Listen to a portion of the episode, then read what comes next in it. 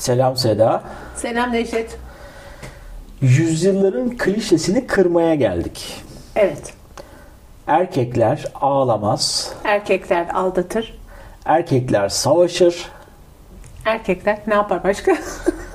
Yani bahsettiğimiz testosteron yüklü erkek erkektir.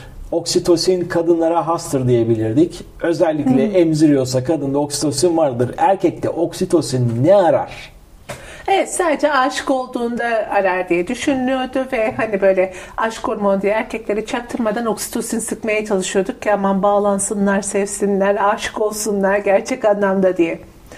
Fakat şöyle bir şey var. Çalışmalar tam tersini söylüyor.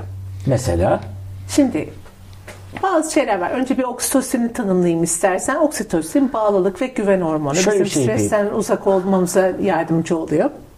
oksitosin nedir?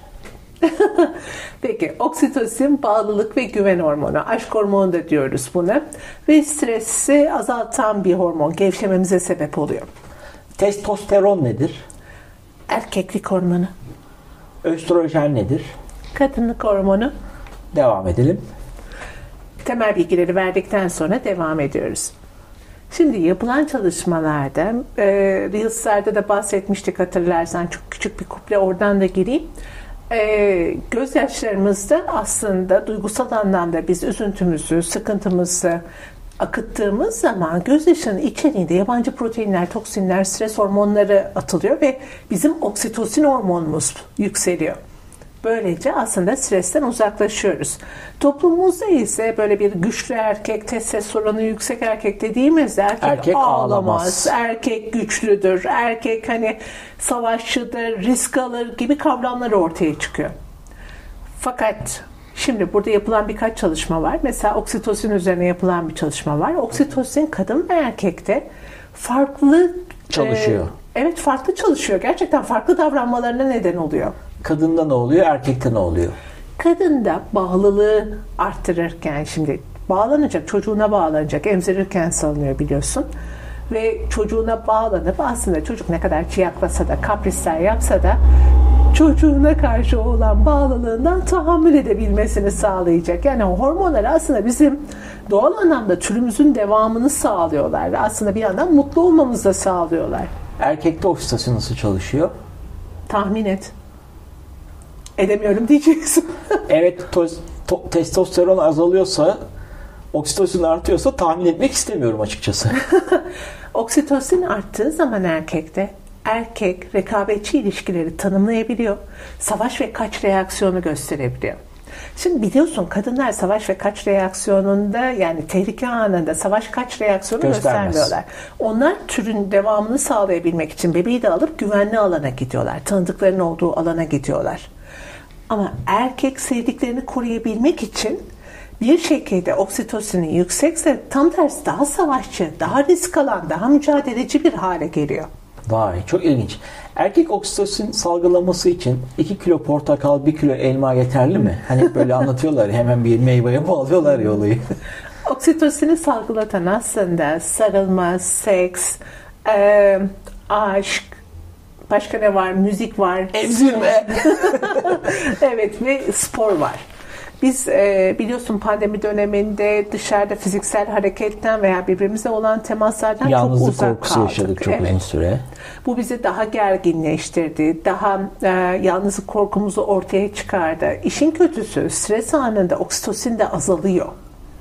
Yani sadece oksitosin değil testosteron da azalıyor. Biliyorsun çiftlerde eğer erkek bir e, kariyer stresi yaşıyorsa libidoda düşme gibi sıkıntılar da ortaya çıkıyor. Şimdi burada şu var. Stres anında kortizol yükseldiğinde testosteron ve oksitosin e, Düşer. düştüğünde erkek acaba kaç reaksiyonu gösterip içine kapanması, mağaraya saklanması buradan mı geliyor? Bu da bir soru işareti baktığında. Çok ilginç evet. Değişik bir bağlantılar kurabiliriz. Peki aslında çok ilginç bir durum daha var. Bu Amazon ormanlarında avcı toplayıcı topluma yakın o ilkel kabileler üzerinde de bir, Bolivya'da yapılan çalışma. bir Evet. çalışma yapılmış. Tükürük bezlerinden örnekler alınmış. Bir de laboratuvarlarda yapılan çalışmalar var. Bu çok ilginç bir e, sonuç çıkıyor burada. Evet aslında şu ana kadar bildiğimiz her şeyi yeniden değerlendirmemize neden oluyor. Çünkü biz genelde çalışmaları hani böyle laboratuvara gidiyorsun, kan testi veriyorsun. O kan testlerine göre tanımlamalar yapıyorsun. Fakat doğal ortam çok farklı bir şey. Yani ben hep söylüyorum biliyorsun nörohormon sistemimiz yani içimizdeki hormonlar bir dişi çark sistemiyle çalışıyorlar ve birbirlerine aşırı bağlılar ve bağımlılar. Evet. Şimdi laboratuvarda yapılan çalışmalarda işte mesela senden kan alıyoruz diyelim. Testosteronu yüksek çıktı. O esnada bakıyoruz ki kan örneklerine aha oksitosini düşük. Diyoruz ki e, bu erkeklik hormonu yüksekse, oksitosini düşükse bağlılık hormonu demek ki erkeklik hormonu yükseldiğinde erkek aldatabilir, bağlılık göstermez gibi böyle bir hani düz çıkarımlarımız var. Fakat ben her Çalışmayı kesin erkekler yapmıştır. zaman... bence de, bence de. Avcı toplayıcı toplum bizim doğal ortamımızı gösteriyor ve artık bütün çalışmalarımız fonksiyonel tıp olsun buraya doğru yönleniyor. Bahsettiğin çalışma Amazon ormanlarında Bolivya'da yapılmış ve avcı toplayıcı toplum üzerinde tükrük örneklerinde yapılmış. Bayağı işte e, yaklaşık 10 kilometre falan yürüyorlar e, ve şey yapılıyor. Ava çıkmadan, ava esnasında tükrük örnekleri alınıyor. Avlandıktan sonra tükrük örnekleri alınıyor ve bunlarda testosteron ve oksitosine bakılıyor. Evet. Avlanma esnasında ava gittikleri zaman Hı evet testosteronları yükseliyor. Çünkü savaşacak. Aynen, av yapacak, aynen. avlanacak. Hı hı. mücadele edebilecek, rekabeti tanımlayacak, hayvanla kapışacak vesaire ve avlanırken o ödül hormonu da testosteron yükseliyor. Fakat avlanıp bitip ödülünü aldıktan sonra ne yükseliyor biliyor musun? Oksitosin. Kesinlikle. Bu da neyi sağlıyor? Döndüğünde kabilesiyle, sevdikleriyle, işte e, türün devamını sağlayan çocuklarla, kadınlarla yiyeceğini paylaşmasını sağlıyor. Aslında kazandığını sevdiklerine getirip sosyal uyumlu olarak devam edebiliyor. Bu da oksitosin ne? Aynen. Biz artık şunu öğreniyoruz Necdet. Yani bir hormon varsa bir hormon yok demek değil. Hormonların saatleri var. Sirkadiyen ritim dediğimiz hormonların hareketlerimize göre akışları var. Ve bunlardan bir tanesi aşırı baskın devam ederse, biri geri çekilirse veya tam tersi e, hepsi bir arada baskın olmaya giderse bir şeyler doğamızda yanlış demektir. Ve maalesef ve maalesef içinde yaşadığımız sistem bizim doğamızı çok da desteklemiyor. İşte erkekler ağlamaz derken sen duygusal döngünden çıkıyorsun. Belki o stres relief dediğimiz stres hormonları salınacak. Bir rahatlayacaksın. Oksitosin gibi hayata güven hormonun e, tekrar yükselecek. Evet anneannem derdi zaten hep ağla, rahatlarsın, iyi olur, kendine gelirsin derdi.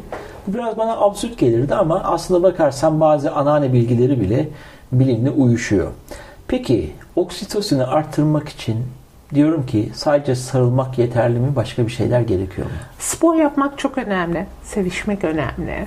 Tabii sevdiğim biriyle sevişmek çünkü e, oksitosin de aslında hem orgazmla artıyor hem de bir yerden sonra duygusal bağlılıkla artıyor.